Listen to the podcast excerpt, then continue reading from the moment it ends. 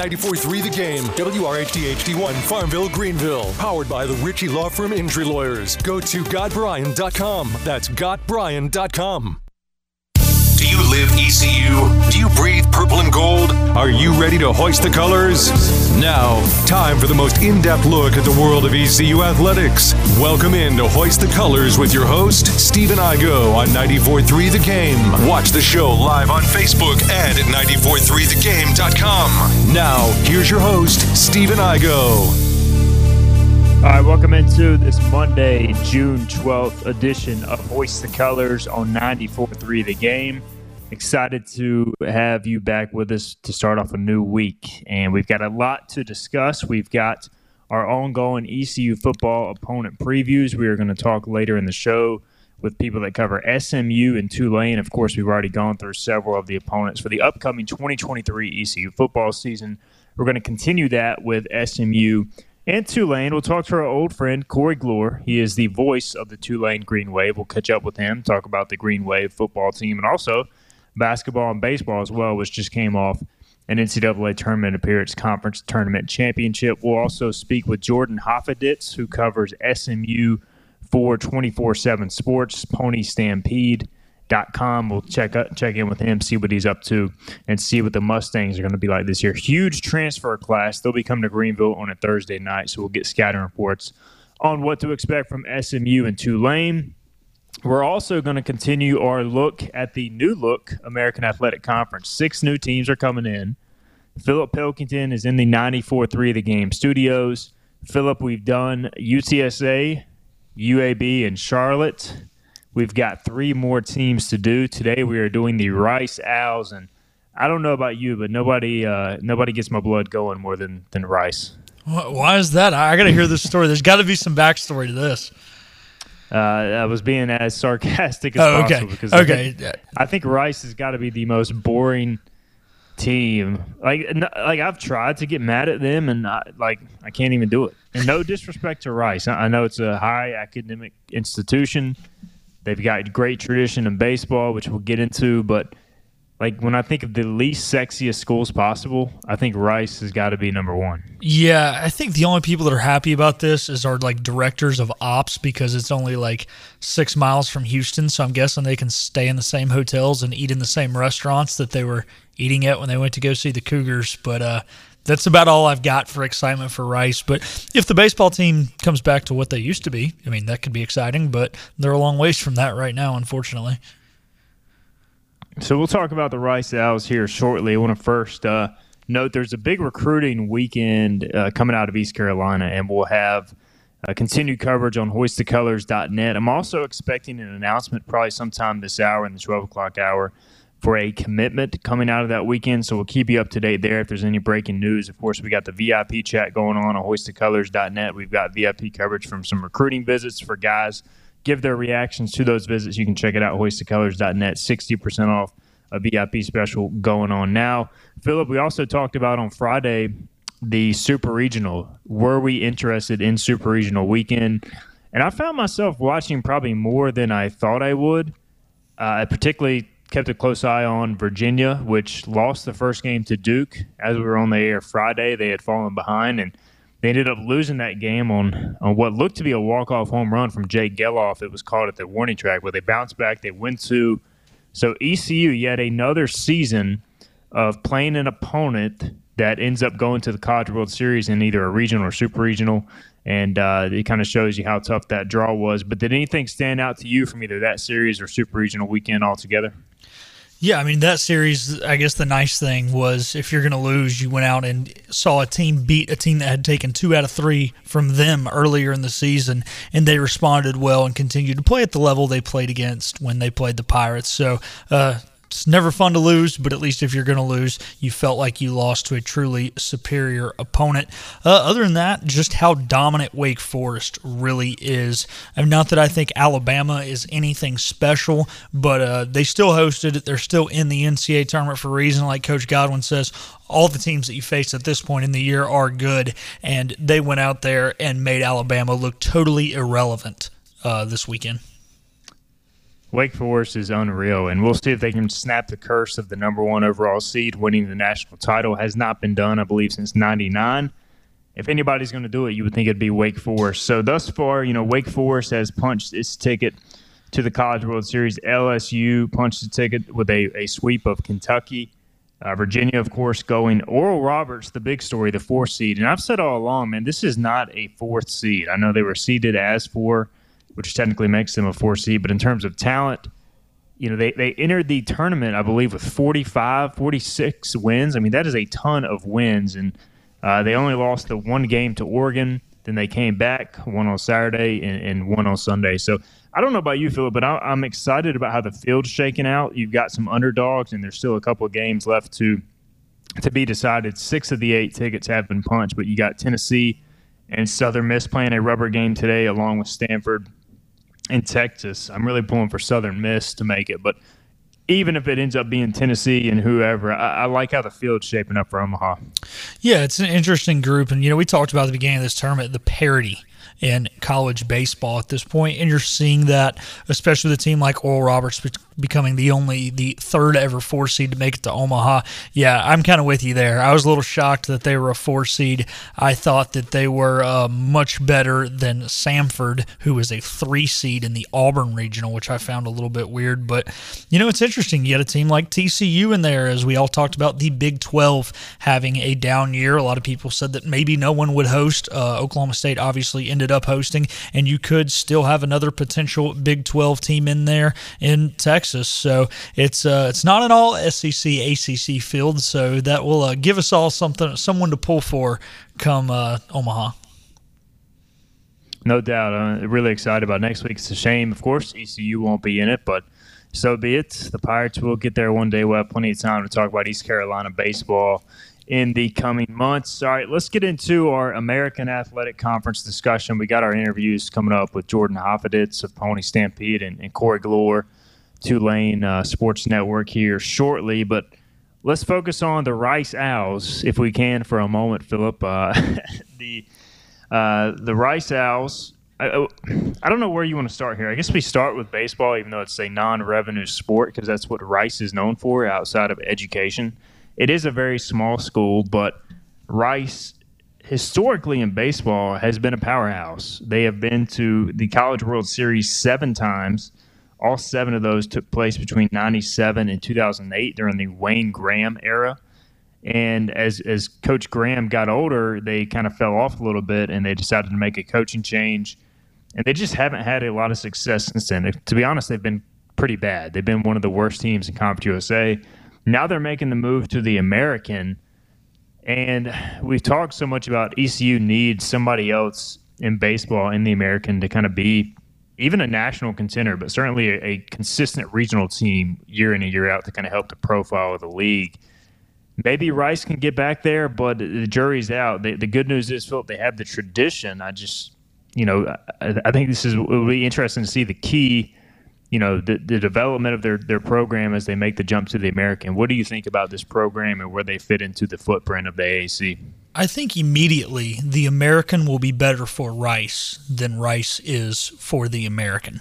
You know, we've kind of talked about with some of these others where more TV revenue, hopefully success in other sports will have that trickle down effect to a non-rev sport like baseball. But you know, you mentioned them getting rid of Wayne Graham after the 2018 season in the era of the portal. I think that hurt them more than it would have been had it been a pre-portal era because so many kids were able to just transfer out right away. And then when the first year wasn't good, it was almost like all that tradition just kind of went out the window. But hopefully, Jose Cruz can Jr. can turn it around. He's had two seasons they haven't shown much, but you know maybe now that they are playing in a conference with a team like East Carolina and a couple of these others that are a little bit more known entities that could help them in recruiting. You hope it does because, I mean, as you mentioned, if anybody else is going to jump up and be a national contender, it's Rice, but it's still a matter of if they can get back to what they used to be. Yeah, 17 and 39. Jose Cruz Jr. went in his inaugural season this past year. Not much better. 21 and 37. They went 9 and 21 in Conference USA. I mean, they just have not been good. And I haven't looked at the attendance numbers. They used to, to pretty much have a big crowd every time out. I assume at Reckling Park where ECU used to always struggle. That those attendance numbers have dropped off big time. So hopefully they can they can recapture some sort of success there. They've gone through two coaches now since uh, Wayne Graham uh, ended up leaving the program, and you know tough shoes to fill, but it's hard to imagine a program like that being so down. It would almost be like ECU being that bad. Uh, you know, if, if Cliff Godwin were to leave or whatnot, and ECU historically, even in their bad years, are around 500 or, or just over. So, Rice baseball, I think, is it'll be interesting to see how that unfolds. Basketball, we, we talked about uh, we talked about how tough it is for ECU to make the NCAA tournament. Well, Rice has been even worse. It, it, has been what since the 1970s, Philip, since Rice made the NCAA tournament. Uh, 1970 was the last time they made wow. the NCAA tournament. They have not been ranked since the 57-58 season. So, Aww. yeah, exactly, Clark. oh, yeah, this is uh, it's uh, it's below par for the American. The American's not really historically great basketball conference after the top two or three teams and they might be worse than some of the teams that are in it right now. Yeah, I mean, as we go through this, I'm just kind of asking myself, like, what does Rice bring to the league? And we can get into that discussion here in a minute. Um, I don't know. I mean, it's a uh, it, it's it's a struggling program. I, I do want to note they did go above 500 last year under Scott Pera, their head coach. They went 19 and 16, eight and 12 in Conference USA, but they have only gone over 500 twice in his six years on the job, and it again a tough job, much like East Carolina. Uh, this move to the American that's going to be tough for a program like Rice, but Conference USA was really good the last few years as well in basketball, and many of these teams making the jump should provide a boost to CUSA. So I don't think they're a terrible basketball program at present, but tradition wise, don't bring a lot there either. So let's look at football, Philip does Rice have any redeeming qualities in football? Well, they did go to a bowl game last year. The only problem is they went five and eight. So I guess if you're a really good academic program, you can get to a bowl game with just five wins. So that's a positive, right? I guess bowl games bring the conference money, so maybe they can finesse it a couple more times. But they've not been truly bowl eligible since 2014. They did make two, three straight bowls, excuse me, from 2012 to 2014. But again, not really bringing much, I think, here from a football standpoint. Uh, I mean, we talk about how small of a following Houston had uh, when it came to football and how their people, you know, if there was a game, I think your exact words were if Houston was playing in Greenville, the people in Houston had no idea that the Cougars were here. Rice is the smaller university of the two. They're only six miles apart. And uh, I would say Houston's got more of a following than Rice, more tradition than Rice, won more games than Rice. Is a downgrade. Yeah, I mean, that's the thing. Right. So let's get into this discussion. And, and Mike Bloomgren, the head coach there, He's entering his sixth year. They've gone two and 11, three and nine, two and three, four and eight, five and eight. So I guess there is some upward trajectory there, but overall they've struggled in Conference USA, and we know the American in football is a much stiffer league, and UTSA one of the best teams in Conference USA making that move to to the American with Rice. So what does Rice bring to the league, Philip? I mean, they bring the Houston market, but who in Houston is a Rice fan? And you always have that potential of, hey, if a team gets really good in a big market, they're going to have a following like UCF and even Houston did in basketball. But like those are pretty big schools. Rice is not. They are a small school. They're a private school. They're you know education based. So I don't know. I mean, maybe that's part of the move here, but you kind of already have some quality private schools in the league with with Tulane and I believe Tulsa. So I just I question the decision to add Rice. Again, this is no disrespect to, to Rice or the American Conference, but um, you know I know they're investing more, which is good. They have the money to, but do they have the support from a fan perspective? I don't know. So what do you make of this move of adding the Rice Owls? Well, it goes back to what we talked about last week. It's another team in a major market that has no following. It's the mold of the American Athletic Conference. Let's just uh, put them right up there next to Temple and Cincinnati. Well, I know Cincinnati's leaving, but all these schools in these major metropolitan areas that, again, like you said, yeah, it is weird, man. It's it's it, when you see stuff like this, it, it it's like if it wasn't for money I would be okay moving to the Sun Belt because at least these are small college towns where when our players go, it brings something. So to answer your question, because I guess I didn't, I kind of went off on a tangent.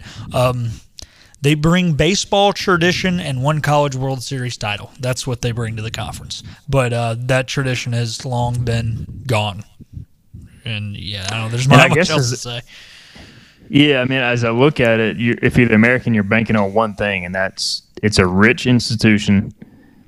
Their endowment, to Philip, is seven point eight billion dollars. ECU, by comparison, is 211 million. So, you want to talk about just having money to you know to spend to fall back on? I mean, they, they're a huge institution academically in terms of money, and you know maybe you can make the argument like a school like SMU has taken all of its money that it didn't before entering the American and they applied it and they've had success. Maybe Rice follows in that mold, but you know, having that in theory and then actually executing it are two different things. And I think even SMU had some tradition and history to fall back on, whereas Rice is just Rice. So I don't know. We'll see. Maybe they'll surprise all of us, but um, I don't know. I, am just this is by far the least thrilled of a team entering the American uh, for me, Philip. Agreed. Could not agree more. Yeah, it's it's a real head scratcher. Like you said, the endowment, I guess, that gives them upside, but still, why would they put money into the athletic program if people aren't going to show up? Especially when you're that high academically. Like they don't get fans. It looks like so. If I'm, you know, high up on the board at Rice, I would honestly just say keep my academics where they are. Keep putting the money towards that. Well, why invest in an athletic program that's probably not going to see return on investment anyways? I hope I'm wrong, but that's that's kind of how I would be thinking if I was some business person that did not care about sports and just cared about making money. And yeah, I just I don't know if they're going to put the money in that SMU did, but we'll see. We'll see. Tom will tell. All right, let's get our first break in, and on the other side, we will talk SMU. We'll talk to Jordan Hoffeditz, who writes for PonyStampede.com, covering the SMU Mustangs. We'll preview what to expect when SMU rolls to Greenville on a Thursday night later this season. You're listening to Hoist the Colors on 94.3 The Game. The Pirates play here. Arr! This is Hoist the Colors Radio with Stephen Igo. Yes! That was so good! On 94.3 The Game. All right, welcome back into this Monday, June 12th edition of Hoist the Colors on 94.3 The Game. We've been running over East Carolina football opponents for the upcoming 2023 season for the better part of a few weeks now. We're going to do a couple today. We got Tulane coming up later with Corey Glore, former voice of ECU baseball, now the voice of the Tulane Green Wave. We'll talk with him. But right now, we're going to inter- interview Jordan Hoffeditz from PonyStampede.com, part of the 24 7 Sports Network, to talk about SMU ECU. October 12th, it'll be a Thursday night. And Jordan, it's, it's been a busy offseason for you because every time I get on Twitter, I see SMU getting a, a transfer commitment. Uh, it seems like. So, w- what has this offseason been like for for Rhett Lashlee, his program, as they look to add talent into this program? I think it's been a big one for him. I think it's everything an SMU fan should have wanted to see in year two. Um, I think last year, you know, they they got some big transfer splashes. Uh, but I think them being on campus for a full year really got to see uh, maybe some of the holes that were there, some of the issues, some of the things that needed to be uh, addressed right away through the transfer portal. And they pretty much hit it from day one hard. Uh, had a bunch of guys from the transfer portal on campus this spring. Um, and I think it's it's made a pretty instant impact for them. Jordan Hoffeditz from PonyStampede.com covers the SMU Mustangs. And, and Jordan, you look at this transfer list, and we'll get into what's also coming back and, you know, what's gone, but what are some of the questions about this 2023 SMU team. But it's almost like they've addressed every single position. I don't know if there's a there's a position they didn't address. Uh, 26 transfers listed by 24/7 Sports, uh, ranked 12th nationally in terms of a transfer recruiting class. ECU, I think, has close to 16 or 17 as well. So they have a big transfer class too. And, you know, there's pros and cons building through the transfer portal. it, it is risk in some way, but also can be a big reward. So, you know, what do you feel like led to this approach where they are being so transfer heavy versus maybe relying more on development, that sort of stuff? Well, I think it's it's been interesting to kind of see how they've approached it because they certainly do have a handful of you know, guys with just one year left that are going to be one and done, uh, coming in for their final year of eligibility.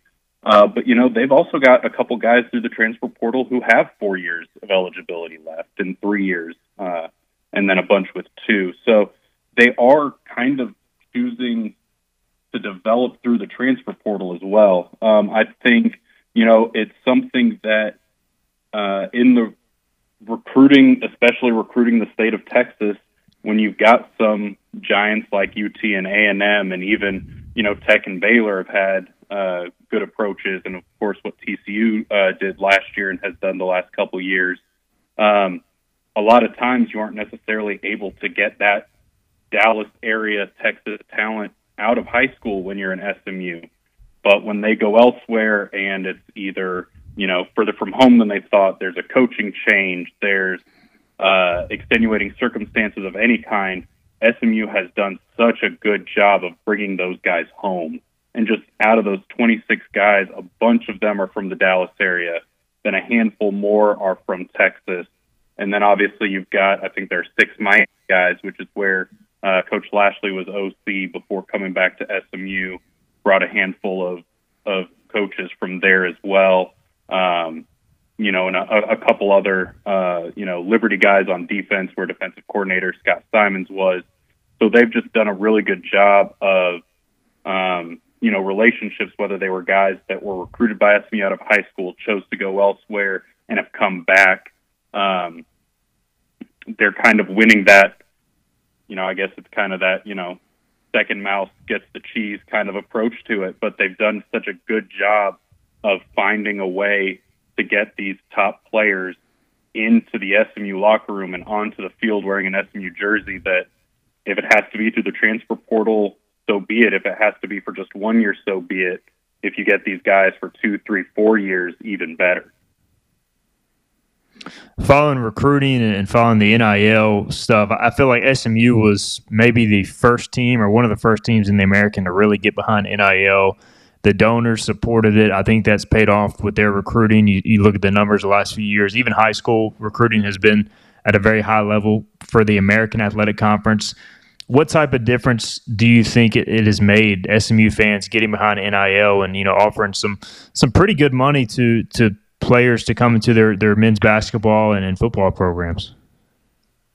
Well, I think what SMU and uh, the people who support SMU have done a really good job in is there are two uh, collectives, and there is one that's basically all about everybody on the team getting X amount of dollars, uh, and then the other one is kind of all of the extra stuff.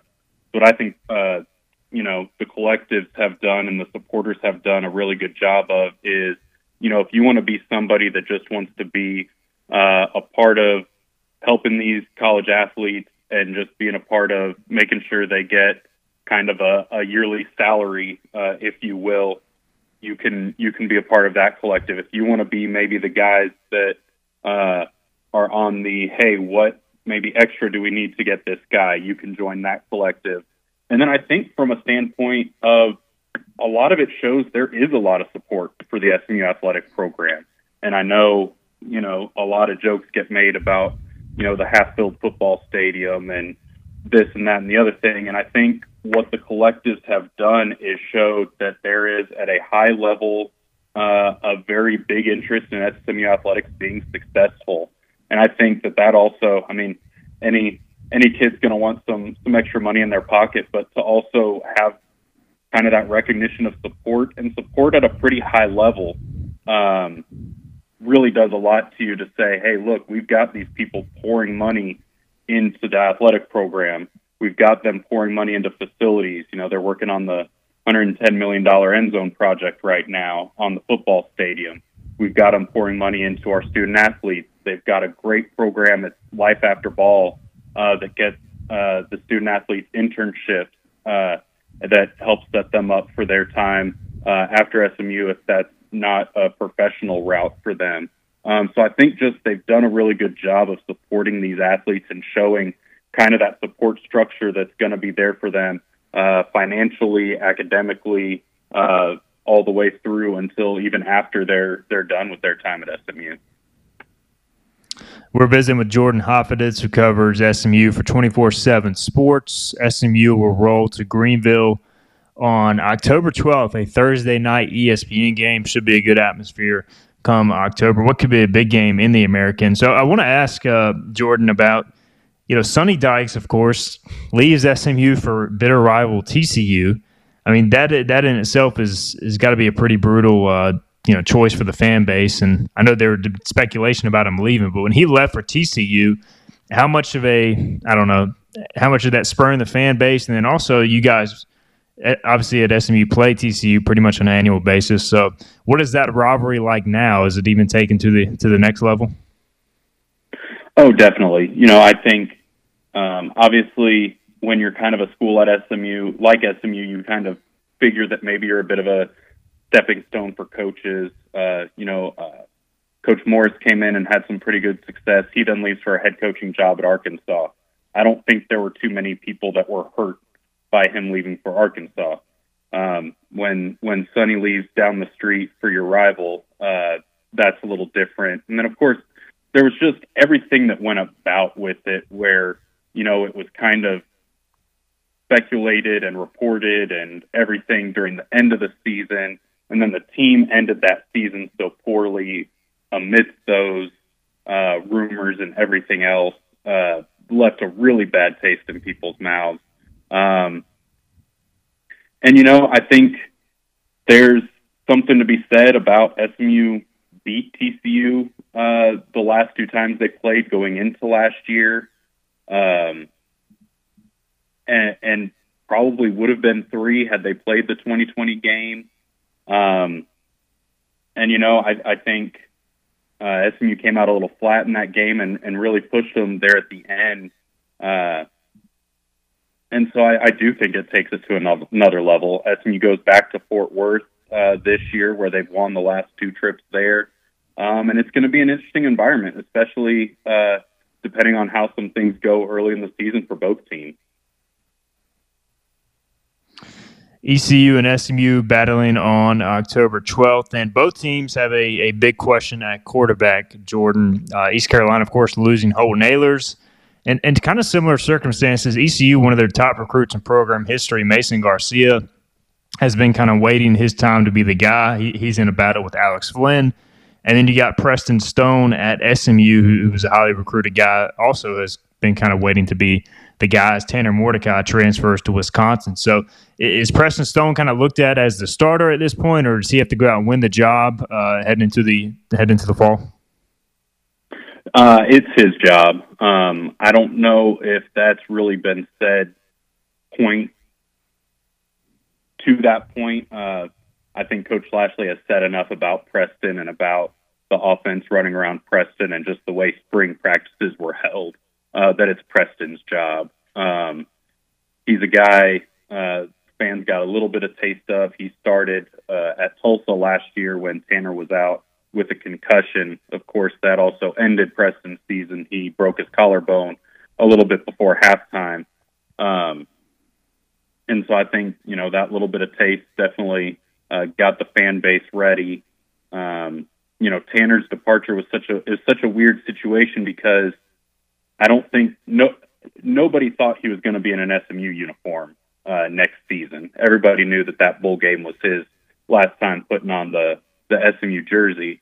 Uh, I think most people probably thought that that meant he was going to go pro somewhere, and maybe it was a little bit of a surprise that he stayed in college and that he transferred uh, to Wisconsin. But I think pretty much from the end of that bowl game, uh, this became Preston Stone's team. Jordan, last question for you. A tough non-conference schedule. We, we, talked about the TCU game, and then they play Oklahoma the second week on the road after opening with Louisiana Tech at home. But you look at the conference slate, I think it's very manageable. You know, look at the American Athletic Conference, UTSA, I think coming in is going to be a, a favorite. I think SMU will be preseason pick pretty high. Uh, Memphis, I think, as well. ECU, kind of a wild card with some rebuilding uh, or reloading, whatever you term you prefer. But, you know, a good program under Mike Houston at this point is that ECU game early in conference play kind of a you know maybe a swing game if the Mustangs want to compete for a, a conference title? It seems like that would be one of the more tricky games on their schedule. Oh, definitely. Uh, and the fact it's the first um, you know conference road game, uh, it'll come midweek after um, off Saturday, so it'll uh, kind of be about how the team adjusts to that a little bit on a, on a little bit of a different schedule. But you know, I think the the conference schedule lines up really well for SMU. Uh, you know, they don't have to play Tulane or UTSA. Uh, like you said, a couple of the the co-favorites, the defending champion, uh, in their uh, regular season. But I think their two toughest games in conference are both on the road at ECU, uh, and then in the next to last week of the season at Memphis. Um, and and that that ECU game is going to be a really nice barometer of of this team of where it stands of its aspirations of reaching the title game, hosting the title game, winning the title game. Um, they're gonna that's to be an early uh, kind of gut check for them, and it's to be interesting to see how they react on the road, a place they don't necessarily play a lot, but that is uh, a hostile environment. Uh, you can speak better to it if a, a Thursday night game is maybe uh, whether that's an advantage for SMU if fans won't come out as much, or if maybe they will come out more than they would a regular Saturday uh, game. But I think that's going to be a really interesting game uh, for both teams as they try and and make uh, the top two and, and get into that conference tournament, uh, conference championship game. No doubt. One thing is for sure: the the big student section will be ready to go. The rest of the stadium, we'll see. Uh, it may depend on what the early season success looks like as far as some of the older fans, but it should be a good atmosphere on that Thursday night. He is Jordan Hoffidis. Jordan, we appreciate it. We'll uh, you, we'll hit you up again before kickoff in October, and I'm sure you know we'll be sharing some info and back and forth before then. But I uh, appreciate everything, and uh, thanks for coming on today's show. Thank you. Thanks for having me. That's Jordan Hoffiditz from Pony Stampede. Dot com. Good preview of the SMU Mustangs. I think one of the favorites in the league with all the success they've had recruiting and what they have returning going through the fall. All right, on the other side, we'll talk to another guy who is the play-by-play voice, Corey Glore of one of the other favorites heading into the American Athletic Conference season. Of course, they won the Big Time Bowl over USC last fall, and we'll catch up with Corey Glore, the former voice of the Pirate baseball team as well. Old friend of mine. We'll talk to Corey Glore on the other side. You're listening to Hoist the Colors on 94.3 The Game. We're live with Stephen Igo on 94.3 The Game. Hoist the Jolly Roger! Now, back to Hoist the Colors. All right, welcome back into this Monday, June 12th edition of the program. We're rolling right along with our opponent previews for the upcoming football season. We just talked about the SMU Mustangs. Now we're going to talk about the potential preseason favorite in the league, the Tulane Green Wave. And to do that, we're going to welcome in old friend of mine, Corey Glore. He is the voice of the Tulane Green Wave. Corey, how's it going? By old friend, what are you referring to? I, knowing that I just had a birthday last week. That's exactly it. I know you're you're getting up there in age, much like I am. So I, I knew as soon as I said that you were going to say something. oh wow, wow! Happy birthday, by the way. They have thrown just a budget at you at Inner Banks Media that I could not even fathom. I tell you what, I didn't even expect that. So we, we got our producer Clark just pulling out all the stops today, man. But no, it's the show's gone well. I picked up a lot of tips from from yourself over the years, so uh, I appreciate uh, all your help and everything. And it was good to reconnect earlier this year. I want to ask first, when we talk football, how how weird was it calling a a conference championship for a uh, a 40 loss team over the team you used to be the play by play announcer for, ECU baseball. That had to be an experience. That was probably, I'd say, that the final surreal event for me here since coming down to Tulane was having that opportunity come and and. And not just because it was against the the program that I spent six years with, uh, but as you mentioned, it, it was uh, just a mess of a year for Tulane baseball, and to make that kind of run, that I, I don't know if we'll see something like that again. Um, that that just added something to that day that it's still tricky to wrap my head around. Uh, that that was strange. It was a thrill.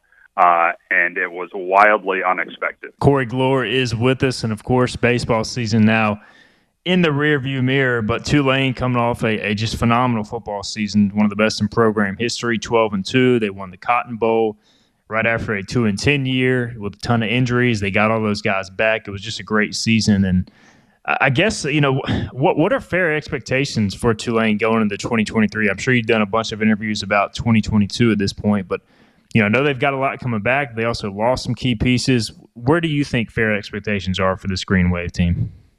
You know, I, I think it's, uh, I, I don't know if it's at the point where fans are expecting, like, all right, let's get, you know, back to back New Year's Six. Like, I, I don't think it's there. Uh, Tulane fans over the years kind of know realism and, and, optimism has, has been trickier to come by over the decades. So now that things are riding high, I think there's a little bit more of a perspective here from folks about c- contending for the conference championship is the barometer now this year, and, I don't know where the New Year's Six slot would be for a Group of Five team. I think it's the Peach Bowl, but um, yeah, I mean, I, I'd, I'd be foolish if I said fans would love to see that again. But I think with the way the league is going to be reshaping, and knowing that now that this team's not sneaking up on anybody at this point, um, they know that the challenge is going to be rather steep in terms of going back to back. I, I think there's an expectation of at least contending for the league again this coming year, but knowing that it's a little bit different being the hunted now as opposed to the hunter. Um, and the type of schedule that Tulane has coming up this fall doesn't have a lot of wiggle room in terms of breathing for them. And so uh, they're going to have to earn it this coming fall if they're going to go back to back. So Tyjae Spears obviously gone to the NFL draft and the the standout linebackers as well. But Michael Pratt is back, and there are some other key pat, key pieces back as well, Corey. And when you look at the the team as a as a whole, what what are what are the positions Willie Fritz and his group feel good about, and then what are some question marks as you go into the season? Well, you hit on the two big question marks in running back and linebackers. Uh, there, there's not going to be much replacing Tyjae Spears and what he meant to this team. It's an all timer here at Tulane, what he did last year, but really throughout his career. And so there, there are a couple of guys they're high on in the backfield. We saw a little bit of Shaadie Clayton Johnson, Iverson Celestine last year. They're going to get some run. A true freshman coming in by the name of Arnold Barnes has really impressed them and a guy that was injured in camp last year didn't see the field and Makhi Hughes. He was another guy that this team really loved before he injured himself before the season began. And so I think they they feel pretty good about where they sit in the running back room. It's just not going to be, you know, a, a one man show and the dynamic weapon that Tyjae Spears was. And Dorian Williams, Nick Anderson, those two linebackers, uh, that's going to be tricky. Now they bring in a guy from Louisiana Tech and Tyler Grubbs um, who was a, a terrific tackler at La Tech, and now he comes back home here to New Orleans. Uh, they think the sky's the limit with that guy, but but around that group, um, I mean, they're obviously high in a fourth-year starting quarterback and, in Michael Pratt. Their offensive line is pretty much all back, with the exception of their left tackle. That's the only substitution they have to make there up front. Their defensive line is all back next year, and they have a new defensive coordinator in which there might be a little bit more aggressive in terms of pass rush, unlike what they were last year. Uh, and so that front four all returns from last season's group. The secondary gets a little bit thinner, but they're they're really high on uh, their two cornerbacks and Jarius Monroe and Lance Robinson. Uh, and so I think they feel good kind of across the board, but there's an obvious hole in the running back spot. There are some big weapons that need to step up in the linebacker room. Yeah, you, you, know, you mentioned the new coordinator on defense and also the, the, new promoted coordinator on offense. And normally I would like circle this and be concerned about it for Tulane, but I feel like every time Willie Fritz has had to make a hire, he pretty much hits a home run. Uh, and, and, you know, there's been, you know, you're not going to have a 100% success rate in the coordinator positions, but it just feels like he he knows how to hire. And, and I don't know, from your perspective, do you kind of feel like they won't miss too much of a beat even with some changes on the, the coordinator staffs? You know, I, I don't think so on the offensive end. Slade Nagel is now the new offensive coordinator, and we found out really at the tail end of last year that he essentially took over the play calling as last year went along. And so that's not going to be much of skipping a beat there. You do have a new offensive line coach in Dan Roushar, and, and he comes over from his time. I mean, he was with the Saints for a long time, and so you have an NFL guy coming over as well as a new special teams coach, and it, who's also coming in from NFL circles. Yeah, Shiel Wood is the new defensive coordinator. He had a terrific defense at Troy last year. And so having a new voice there, I think that's going to be interesting to see panning out the first couple of weeks. Chris Hampton was zone coverage guy, but it really was he he put that in place because he he sensed that would be the best for the personnel that he had. Shiel Wood's a little bit more aggressive on the defensive side of the ball, what we saw with Troy last year, and so I'm going to be fascinated to see how things look on that end in the first two three weeks of the year, especially that the competition that Tulane will have to open up the year, and if if there's going to be a hiccup it might be on that side of the ball early on just to get everyone on the same page. But the track record of Coach Wood has kind of shown itself over the last few years. So it, you're right. Willie Fritz just kind of has a knack of finding these guys to fill his coaching room, and by and large, they all seem to hit. So Tulane travels to East Carolina in the the yearly Corey Glore Bowl on November fourth. That'll be a, a, uh, big game. ECU actually travels, I think, to UTSA the week before then, and then Tulane finishes with UTSA at the at the very end of the year, which could have conference championship ramifications. But as you look at that ECU game on November fourth, you know we still don't really know what this ECU team is going to be. Just talking to people, I feel like the talent is there. There's just so much inexperience. But as you know, tough place to play. Do you think that could be a, a potential swing game on Tulane's schedule? Yeah, I mean, uh, like like I mentioned earlier with you, Stephen, that the non-conference slate that Tulane has is not nearly as kind as last year, and they went to the Big 12 champion last year and beat them. But but this year it's South Alabama hosting Ole Miss at Southern Miss is your first three weeks of the year, and so that's not going to leave a lot of wiggle room for you once conference play begins. And so a trip to Greenville, especially later on in the year, that is after Tulane's bye week. The bye week comes somewhat early for Tulane this year. Uh, and so where they are physically speaking, heading into a place that is tricky to play, and at least what we saw last year, a, a rather physical defense to play. Again, there's going to be a lot of changes with how ECU looks, but I don't think the style of play is going to differ too much. And so, how things look for Tulane by that point of the year, seeing a team that is going to be pretty aggressive on you, especially on the pass rush. Um, they will test a fourth year starting quarterback. There's no question. And, so, yeah, I, I think with, with where Tulane was last year, they were undefeated on the road. And so they know what importance lies there. Um, and by that point of the season, ECU is going to figure out who they are that deep into the year. You'd probably rather see that team in early October as opposed to early November. Um, but with what we've seen from Mike Houston over the last couple of years, they will by that point have long figured out where their strengths lie, even with a bunch of new personnel coming in. So it's going to be a test. There's going to be no question about it. Going to that place late in the year um, when you're kind of beat up and your bye week's well in the rearview mirror, that's going to be a challenge. He is Corey Glore, the voice of the Tulane Green Wave. Corey, we appreciate the time on today's show, man. Always good to to hear from you. I'm sure we'll be talking again soon. It's always good to hear from my old friend.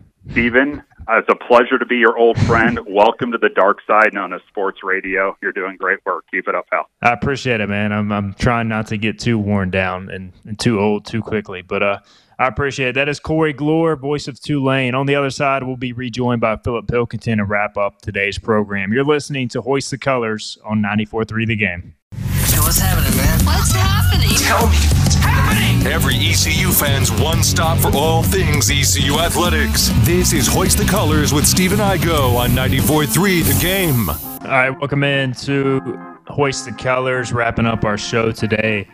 Monday, June 12th edition. Great conversations with Jordan Hoffeditz from Pony Stampede and also Corey Glore from the Tulane radio booth. He's the play by play voice of Tulane.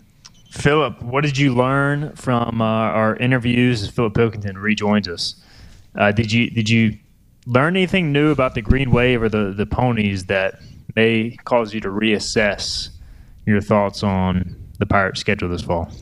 I don't know if I would say completely reassess, but I learned a lot about SMUs as far as it goes to the transfers because I was a little worried with Tanner Mordecai going back to a Power Five program. Obviously, he came to the Green Wave from Oklahoma, so he was originally recruited by a Power Five program, as well as just other pieces they lost. I mean, it was a pretty good football team last year, but a lot of those starters departed, and it's interesting to see how well Rhett Lashlee has done in the portal. And uh, looks like SMU may not be taking a step back this year, and uh, that's kind of unfortunate, I guess, when you're a team in that conference because they were one of the teams towards the top, one of the teams you had to look out for to uh, potentially play in the conference championship game, and I think they will be there again, or you know, in contention to play in it again this year. That'd be nice if some of these teams that are mainstays in the American and a new look American could win some non-conference games early in the season to really open some eyes. For example, Tulane taking on Ole Miss in week two. I don't think it's an unwinnable game, but certainly a tough game. You've got uh, SMU traveling to Oklahoma, traveling to TCU. You've got East Carolina, of course, taking on Michigan. Not saying the Pirates are going to win that one, but you know, just have some good showings early in the season to show, hey, this may be the American without UCF, Houston, and Cincinnati, but we're still going to be the best of the rest, so to speak. And I think non-conference plays where you make that statement. You do, and you know this is going to be important moving forward because the college football playoff is going to expand, and the top group of five conference champion is going to get in. And you know, I understand that's years, a couple years down the road, but in order to have teams go in highly ranked already into those seasons when the college football playoff gets expanded, you need to have success in previous years in order to get that respect because it is five conferences fighting for one spot. And the big thing is when you get in that college football playoff, it's going to be a lot of revenue for the conference. So it's big. You obviously, like you said, you want to see those teams have success. And I think there are a lot of opportunities. Will they capitalize? Only time will tell. But the key thing is there are opportunities. That is the voice of Philip Pilkington. Thanks again to Corey Glore and also Jordan Hoffett. It's been a fun show. We'll continue our previews tomorrow with Kevin Fielder, who covers FAU. We'll also have Shane Winkler, the head softball coach at ECU, in studio tomorrow at 12 noon on Hoist the Colors. We'll be back with you then. Thanks for listening on 94.3 The Game.